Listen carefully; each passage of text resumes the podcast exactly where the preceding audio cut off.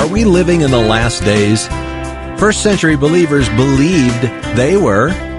I remember as a child hearing, We are in the last days. The Beatles were on the radio and people were marching in the streets and the Russians were coming. Are we living in the last days? Saw this over the weekend about Stephen Hawking, who died last week from MSN.com, a theory explaining how we might detect parallel universes, and a prediction for the end of the world was completed by Stephen Hawking shortly before he died. The renowned theoretical physicist was working right up until his death last week on his final work, A Smooth Exit from Eternal Inflation, which is currently being reviewed by a scientific journal. In it, he predicted that the universe would eventually end when stars run out of energy, which interestingly coincides with my theory about Hollywood. That's where it happens right there. Yeah, thank you. I'm here till next Friday. Dr. Ray Pritchard is back today with news of a, news of a doomsday clock, Vladimir Putin, Kim Jong Un, and the end of all things. Straight ahead on another encouraging conversation. How in the world are you going to make this encouraging? Well, you'll have to stay with us to find out. My question to you today, our question is, what if Jesus were to return this year? What if he were to return this month? What if it were at the end of this week? What difference should it make in the way that we live? Here's the number, 877-548-3675. The website's chrisfabrylive.org. Joe the Prayer Guys helping us out today. Ryan Conahay doing all things technical. Ryan helped me watch the, uh, the big basketball game over the weekend. My alma mater. They, they had this comeback at the end of the game and they pulled within 23 points. Trisha is our consulting producer. The Victor will be answering your calls today. I was gone last week, Tuesday through Friday, I was gone in Chicago to help with our spring fundraising drive for Moody Radio. And one of the great things you experience in a prolonged effort trying to say the same thing about a hundred different ways over four days. Because how many, how many ways could you say, help us and here's the number? One of the great things is to be able to hear from listeners. You know, here's what this program means to me. Here's what the music did at a vulnerable moment, the teaching on the, the station, the guests that you have. I even heard from one listener who said it was your laugh, Fabry, that told me that you're real. You're not pretending. And even though the people who are behind the microphones are fallible and flawed, and I know that because I am one of them, God uses us to tell others about the good news, and He can use you too in your life right where you are. So if this station has asked you to help with a gift, if this station has had a fundraiser like I was talking about with Moody Radio, or if they said, "Hey, it's coming," reach out to them, tell them how much you appreciate them being there at the, the whatever spot on the dial they're on, and tell them Chris Fabry told you told you to. See, there's that laugh again. Elsie Young was born in 1912. She died last Friday night. Thank God we got in on the dash between those two dates, 1912, 2018. She was with us more than a dozen times, uh, beginning in 2011. When I met her, she was only 99. There's an article that's been published about her. I have pictures on the Facebook page. We'll be celebrating her life. I think we we are going to do that next week. Elsie's one of those people who outlived her contemporaries, but she never outlived her friends because she had so many. And we are going to miss her voice and her laugh and her wit go to chrisfabrylive.org and you can look at the Facebook page. You can link through to that article that I just found out about an hour before we went on the air today.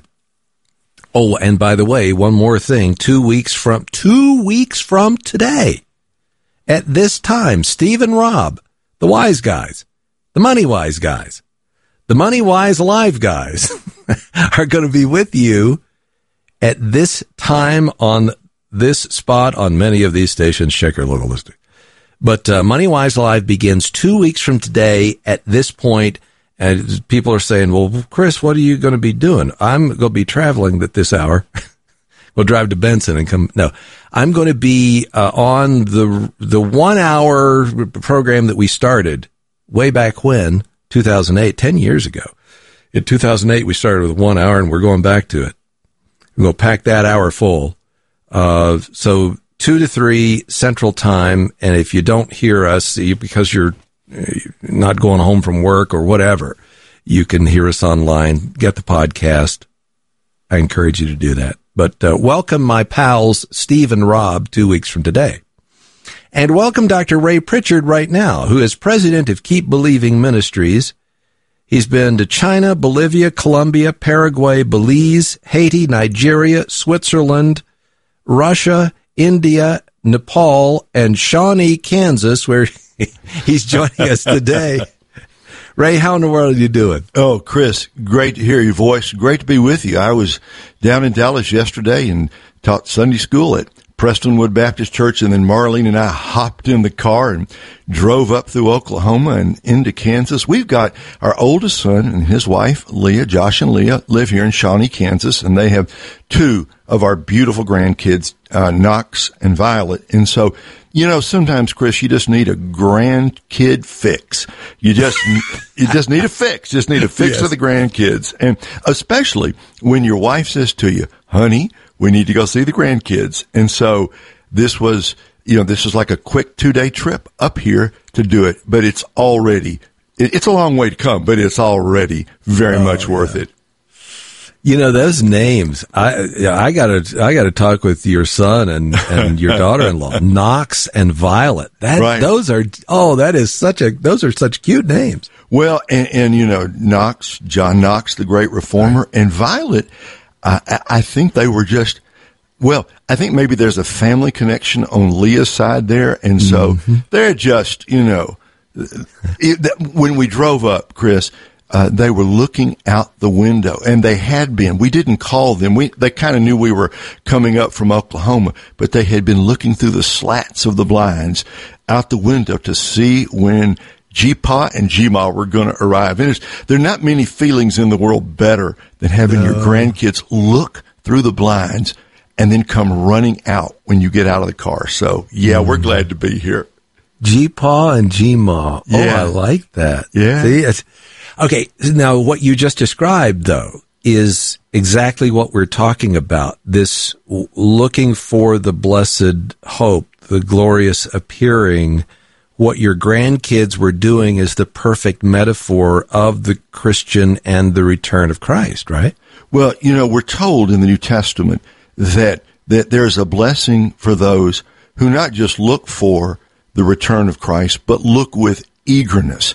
And, you know, I was thinking about this because Chris, you mentioned that you used to hear sermons on this, and it's kind of funny that that phrase we we all used to hear a lot more about Bible prophecy than we do today. Sometimes I wonder if we just are so much involved in this world.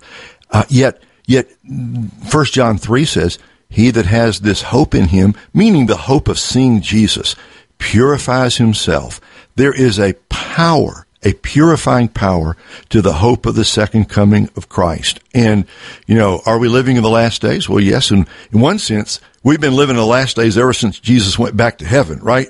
We're 2,000 years into the last days, and yet there will be a tempo of events that happen as we rush toward the end of the age. And uh, I think we're right there. I think we're knocking at the door. And I think things in heaven are being prepared for the coming of Christ to the earth. And hmm. you know what? I'd rather live that way than to say, oh, he's not going to come for 500 years. That can't possibly, it can't be right. I mean, I don't know the date he's coming, right? But it, it, it would be better, Chris, for us to get up and say, perhaps today, than to push it mm-hmm. off and say, well, it's not going to happen for centuries. We don't know that, so we better get ready. While at the same time, you know, if you and I were transported to the 1860s and you look at what happened in the Civil War, or you look at World War One in the teens or World War Two, you look at what happened with Pol Pot, you know, all of this, right, right. Everything that was going on in the world at that time. And it's like, there's no way that Jesus can tarry with the Luftwaffe, you know, flying over sure. over our heads, and yet here we are in in 2018. Um, you talk in that there's a there's a new booklet that's coming out, two minutes till midnight, that we'll be talking about today. That's that's not going to be out or available for a little while, um, but we'll we'll let you know about this about the uh, the atomic scientist, the doomsday clock. Right, right. And you've given you've given some information about that and what's going on in around the world and the, the, the struggles that we're seeing in the newspaper. Let me take a quick break. I want to come back with you and talk about that and how we are to orient ourselves every time we see something going on. Are we living in the last days? And and if Jesus were to come at the end of this week or next month or at the end of this year, would we live our lives any differently? Let's talk about it straight ahead on Moody Radio. Dr. Ray Pritchard's joining us today at the Radio Backyard Fence. We're talking about last days living. If Jesus were to come at the end of this year, would you do anything differently between now and then? Let's say he, he you knew he was going to return this month or this week. Would that make any difference in your life? And what difference should it make? I want to hear from you. 877-548-3675 and all the questions that you might have. For the president of Keep Believing Ministries, you can find out more about Ray at chrisfabrylive.org. We have linked uh, a featured resource for him right there, which is the one that we link to most often, an anchor for the soul. But uh, I have in front of me the uh, uh, this is something that's coming out in, in April, and it's called Two Minutes Till Midnight, Ray. And you talk about this doomsday clock. That just, that really bugs me when, when I hear news about that. What is that?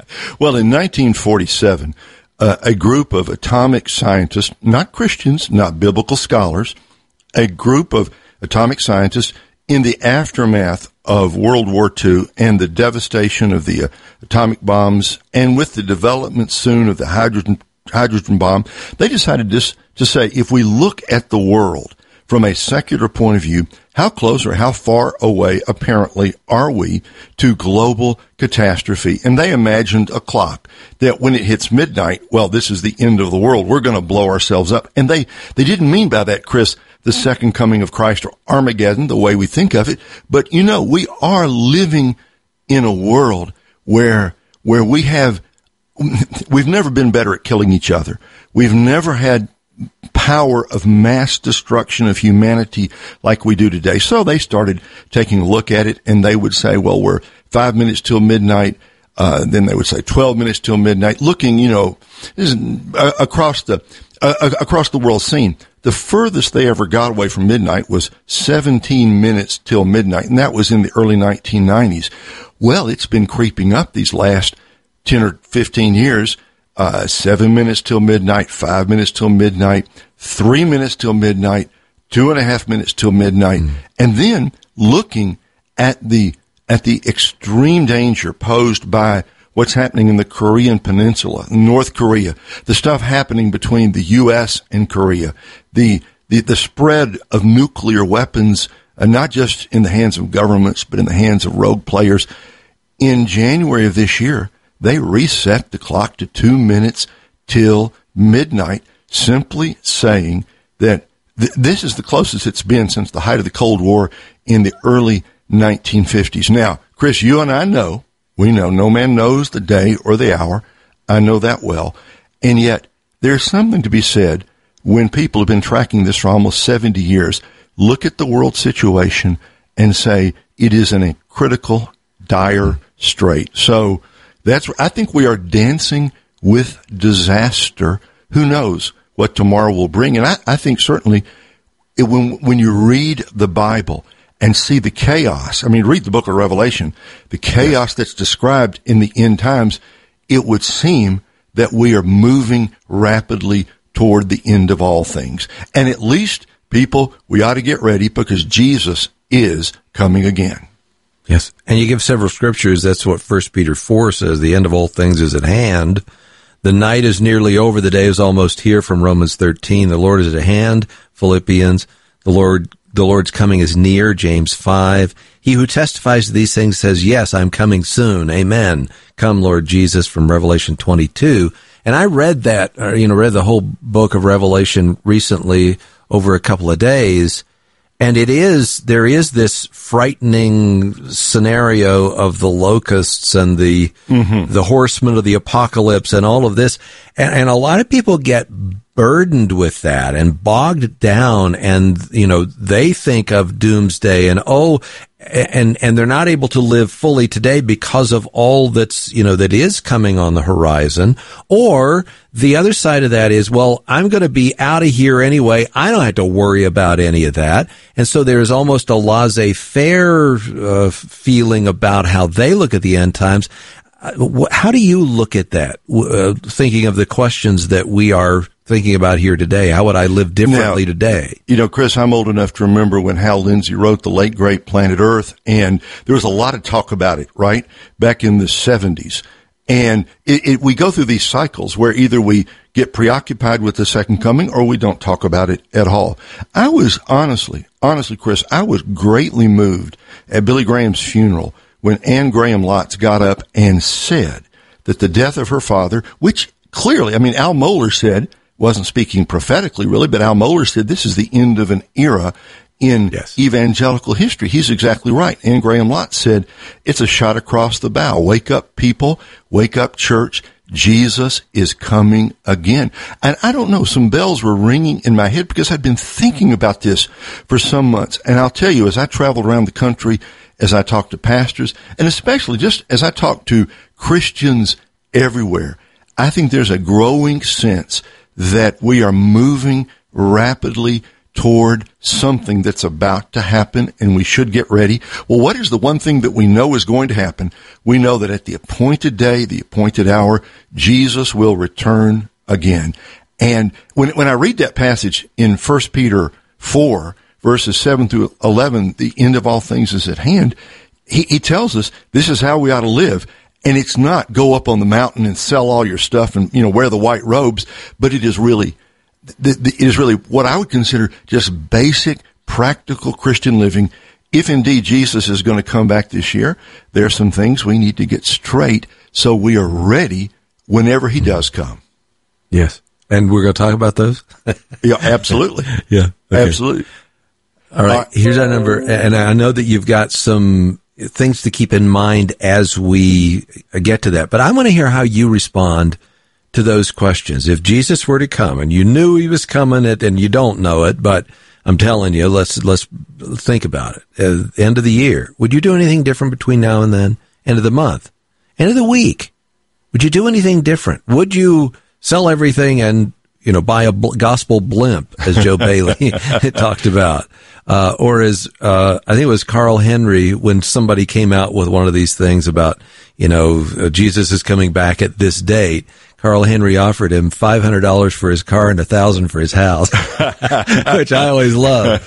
Uh, you know what is what does last days living really look like? And how are you struggling with this? 877-548-3675. Let me let Ann in here to the conversation. Hi, Ann.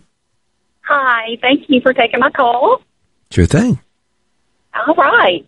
Um, evangelize. Knowing that God um, really didn't have the plan for us to know exactly the time. Um, he said even Jesus doesn't know um, exactly the time. But, you know, this, your question just prompts me to want to go evangelize and tell others about Jesus everywhere. Yes. Okay?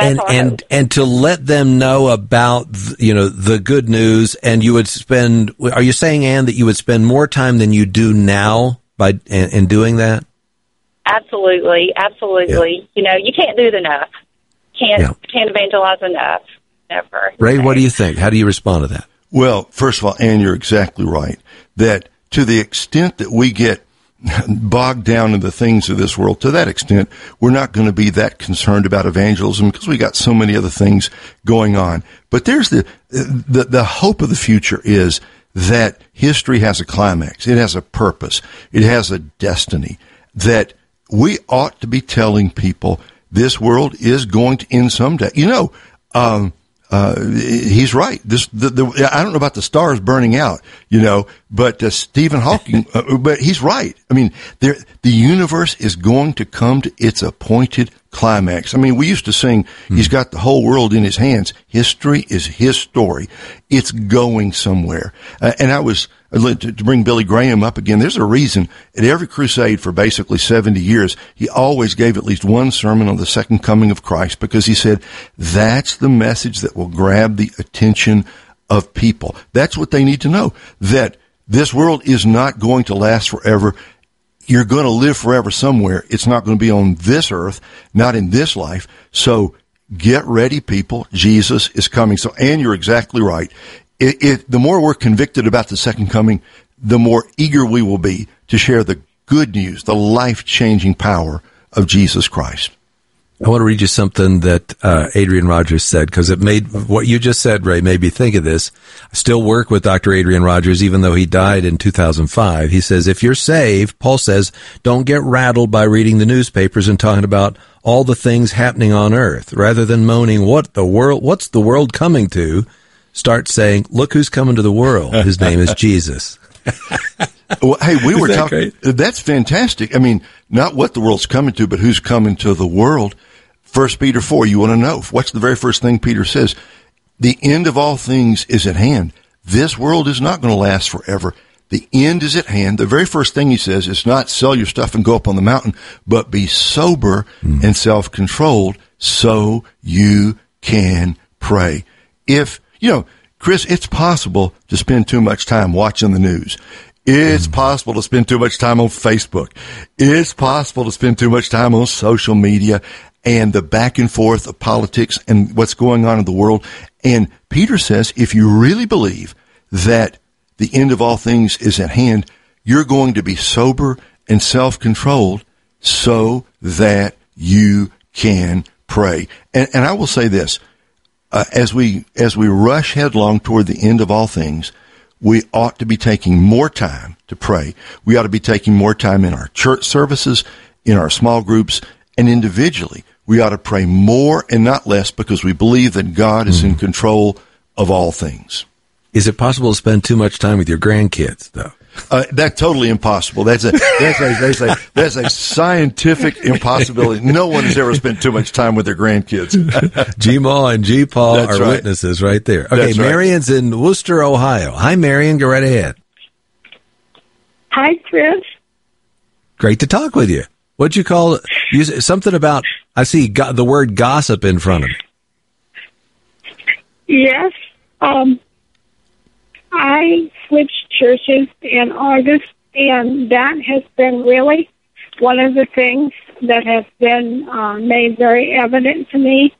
There's too much gossip going on with Christian people, and that is a sin. And also, um, I think there's too many people harbor unforgiveness towards people and that is also something that has been made, very evident to me. Yes, we need we need to forgive people for hurting us.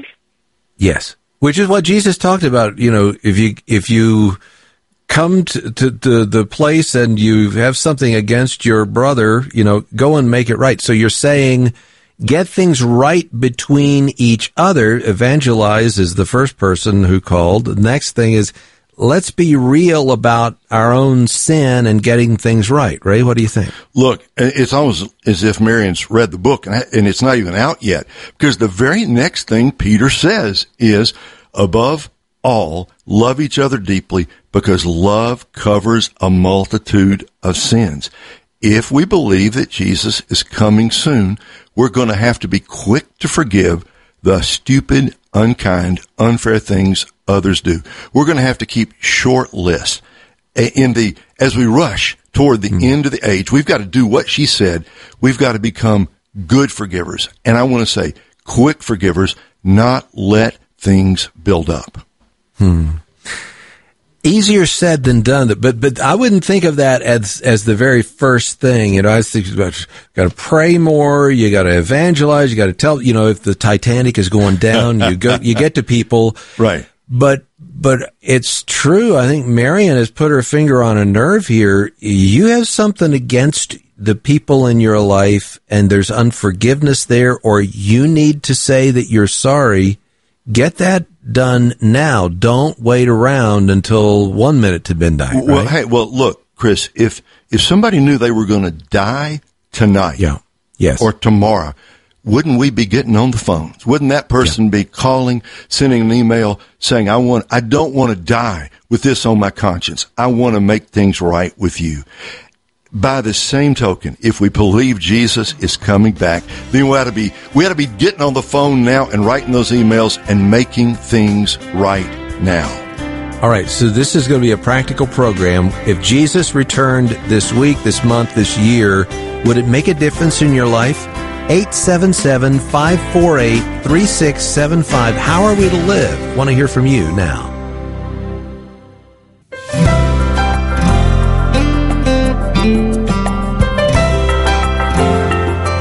I really want to know your answer to this question.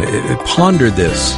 If Jesus were to return this week, this month, this year, what difference would it make in the way that you live? Would you do anything differently if you knew that? I guess the first question I would ask is, well, how do you know that? Because no man knows the hour, and I get that. And I, but what if he, what if he returned tonight at midnight?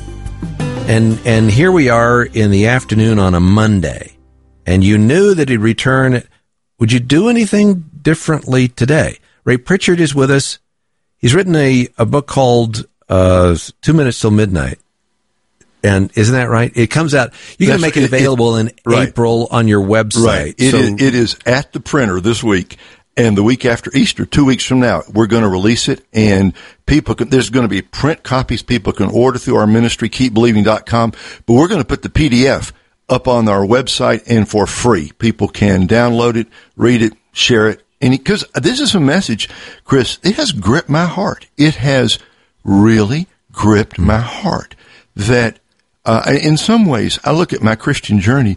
In some ways, I think I, 45 years ago, uh, in the 70s, I was thinking more about this than I am now. And yet the world, we are rushing, we are rushing onward toward the end of all things. And, uh, uh, I think Anne Graham Lotz is right. And by the yes. way, in 1918, at the end of World War One, which is at that time, you know, the war to end all wars, right? Right. Uh, right. You, you remember the great British Bible teacher G. Campbell Morgan, another man by mm-hmm. the name of F.B. Meyer in heaven.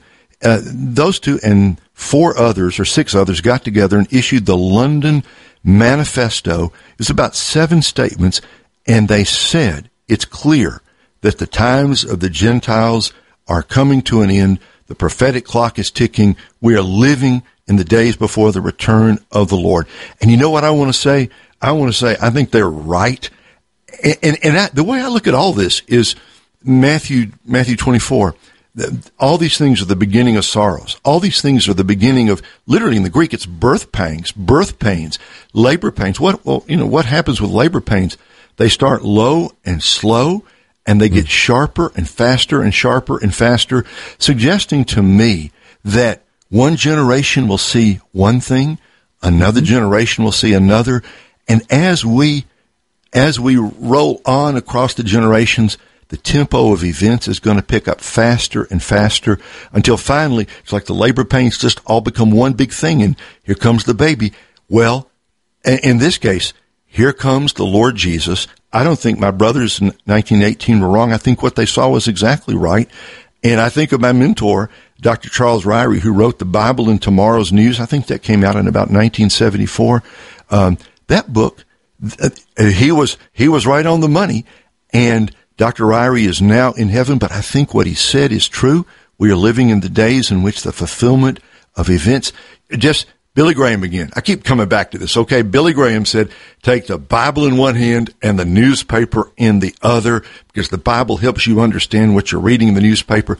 He's right. And as I read, as I read the newspaper and I see what's happening in the world, it lines up exactly with the, with the events the Bible describes leading up to the return of Christ. Chris, I don't have a date. I do not have Good. a date. I and if you give one, I'm going to cut you off. I, I, understand. No, no man knows the day or the hour, but I would rather live believing that Jesus is going to come in my lifetime. I think I'll be a better Christian if I live tiptoed, looking toward the eastern sky and saying, perhaps today, I think I'll be more motivated toward godliness than if I just sit down and slouch and and slouch in my lazy boy and watch TV and think, well, it can't happen for another thousand years. I think there's a, there's a motivating factor to living in the light of the soon return of the Lord Jesus. And you know what, Chris? One of these days he is going to come. And as they used to say, the old timers used to say, perhaps today. Well, yeah. we ought to live that way. What if it were today? Jace is in Indiana. Hi, Jace. Join the conversation. How are you guys doing today? Doing great, thanks. Uh, first of all, I just want to say I love you guys' program. You know, I think it really reaches out and speaks to a lot of people across the country. But I just, I, um, I really feel that if I knew for certain imminently Christ was going to be here, I would reflect and think, you know, how how can I become closer to Christ, more like Christ, and not only just through my actions, but with a relationship with Him you know, I'd work on developing my relationship so that, you know, when the day comes and I've got to explain myself why I did the things that I did, it won't be quite as hard. Jace, you know, that is such a great answer. Ray, go ahead. well, you know, doesn't First John say something about living in such a way that you do not shrink back in shame when you see him? That's a shocking thought a shocking thought, Chris, that, and I'm not even sure I fully understand the depth of that, but clearly he's talking to believers. He's saying you can live such a careless life that you will be shocked and ashamed. You know, we mm. they, they, used to say, "Do you want to be caught doing this?" and fill in the blank. Okay, right, do you want to yeah. be caught fill in the blank when at the G- movie theater or, or, at the bar or, or whatever, whatever yeah. it was. You know, I, I don't want to. I, don't want to speak for everything they put in the blank, but the question's a good one. It's a good question, Chris. I ought to ask myself, do I want to be, is this gonna, is this gonna help me be ready for the return of Christ? And some things may not be bad in themselves, but they distract me from a wholehearted commitment to the Lord. And I think, uh, I think, I think we ought to ask ourselves that question and we ought to live today as if he might come today because I think We'd yes. get up out of that. I, I, mentioned the lazy boy. I don't even have one, but you know, we'd get up out of the lazy boy. We'd be a little more attentive to our own walk with God. Well, yeah, but I go back to Billy Graham. Let me go to him once, and and I I believe one of the things that he said later in life, you know, about the brevity of life is I would spend more time praying. And a lot of people look at prayer as something, well, you're not really doing anything. And right, if you know the world's right. going to end and Jesus is coming, you got to get out there and do something. And so I, I, I hear in between the lines of what we have discussed and even what Jace just said is, um, to really believe and bore down on the sovereignty of God. Yes. All of this is in His timing, and I am trusting in Him, not carrying the weight of the world on my shoulders as far as I've got to get out there and tell everybody right now it's all up to me. No you be faithful with whatever God has given you to do right where you are today in, in uh, drawing near to Him so that He'll draw near to you so that you've got something to tell them when they ask for the reason for the hope that you have. Okay. That's pretty good. Uh, that's pretty good, Chris. okay, Chris, you've been reading First Peter, you know? I mean, you, this, this goes back to that passage about how practical the return of the Lord is. What's the very first thing he says? It's not get up and do something.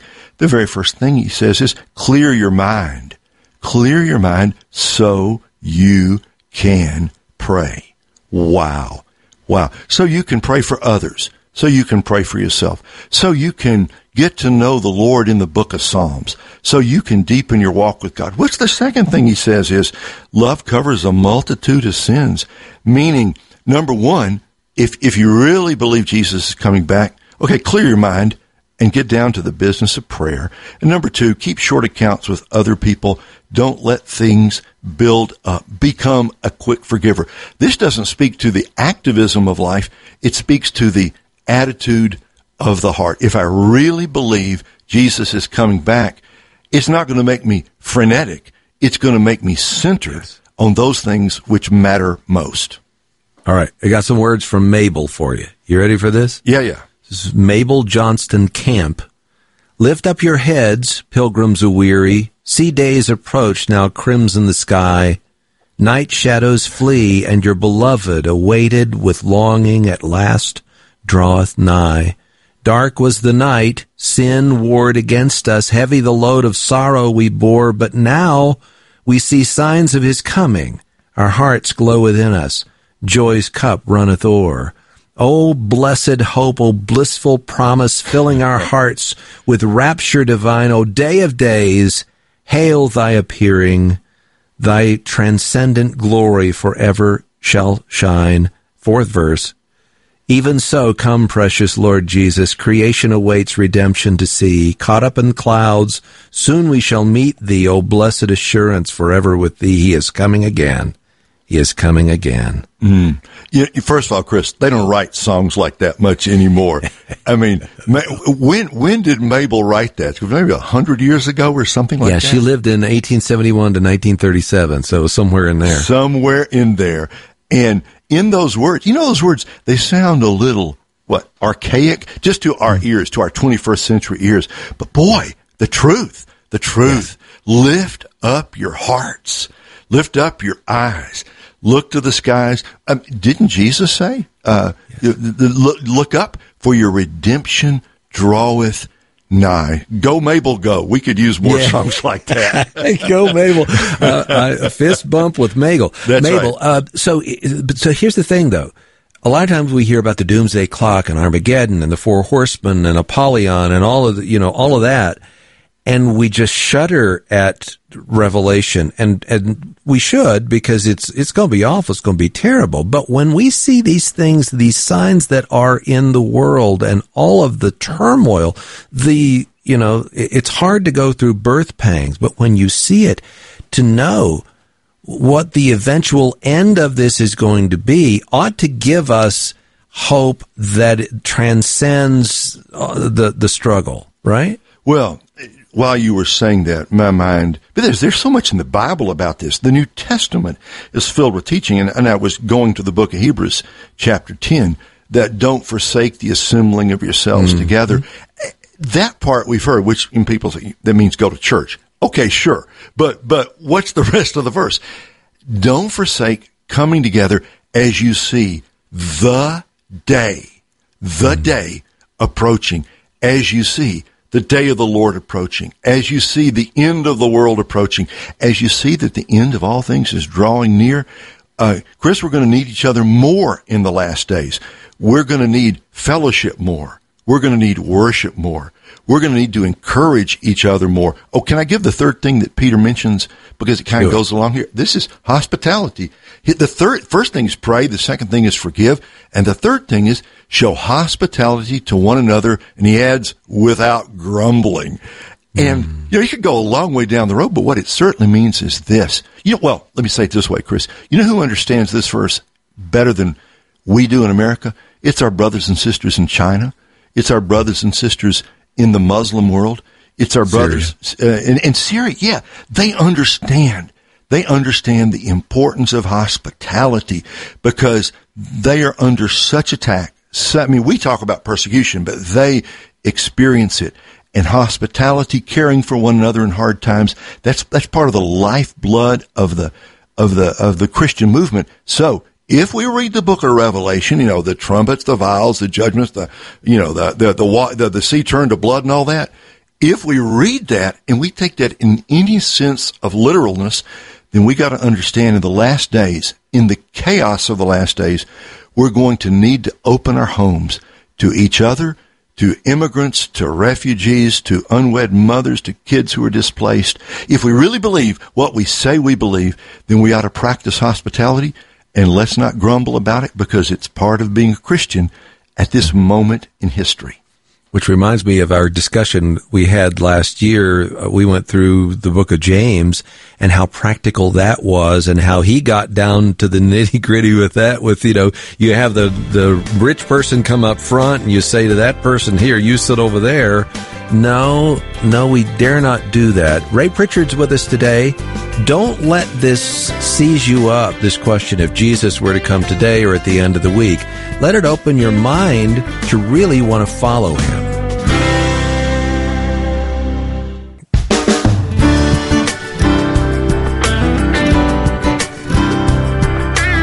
Coming up on Good Friday, we have a special broadcast for you, and we've been talking about Fernando Ortega. He was with us back in the fall, and he sang songs from the new album, The Crucifixion of Christ. That's our gift to you. If you give a gift to Chris Fabry live right now, call 866 95 Fabry. Give a gift of any size, we'll send you Fernando's CD, The Crucifixion of Jesus. And if you want to go to the website, it's chrisfabrylive.org.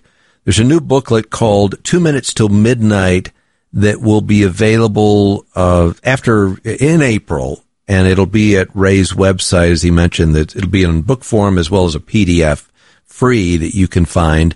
So go to the website chrisfabrylive.org and you can link through to Keep Believing Ministries. Let me read this to you, Ray. Um, this really strikes close to my heart. It's something I've considered many times. Ideally, I would change nothing uh, in answer to the question, what would you do differently if you knew Jesus were coming at the end of the week or month, year? I would ideally change nothing because I should be living every day as if it were the day of Christ's second coming. Mostly, I think this is true, although if I were given the news, my heart might suddenly think differently. There is one thing I would definitely change, though. I have a prodigal daughter. She'll be 20 in a certain month. She's gone from me She's been gone for more than two years. I've been praying for her and practicing patience, waiting on the Lord. The prodigal father didn't go hunt down his son. I think if it were the end, I would actively go after her, pursue her, hunt her down, and probably plead with her and God. Uh, I have two children at home who love the Lord. I would take them and their dad with me, and we'd go find her. What do you say to that? I, I suppose every parent would say exactly that. That if you knew, if you had reason to believe the end of all things was happening in the next 24 to 48 hours, certainly you would do what you could, wouldn't you? You, you would, you would, you would write that letter. You would get on that plane. You would make that phone call. You would go and whether they respond or not with tears, you would tell them how much you love them and you would beg your prodigal daughter not simply to come home to you, but to come home to the Lord Jesus Christ. And I think every parent feels exactly that way. And, and I think we ought to live ready to go, ready to make that phone call when prompted by the Holy Spirit and wait until the right moment. And th- there's a part of this, Chris, that goes back to the the deep sense of the sovereignty of God, right? We don't know. Yes. We, we don't know. And somebody who's listening probably ought to get on the plane or ought to make a phone call. Doesn't mean everybody should do that, but maybe somebody prompted by the Holy Spirit needs to reach out to a loved one and say, I am begging you with all of my heart to return to the Lord. Uh, let each one follow the leading of the Holy Spirit because the day is going to come. The end of all things is at hand. Let's be ready when that day comes. Here's a facetious question that is kind of serious at the same time. Uh, here we are, March 19th. If you knew Jesus were coming at the end of the month, would you pay your taxes?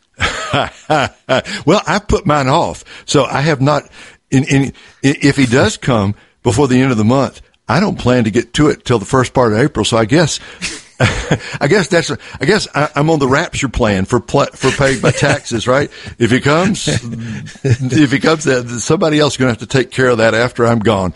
But you're going to do it though. that, yes, that's right. I, I, I have full plans and full assurance.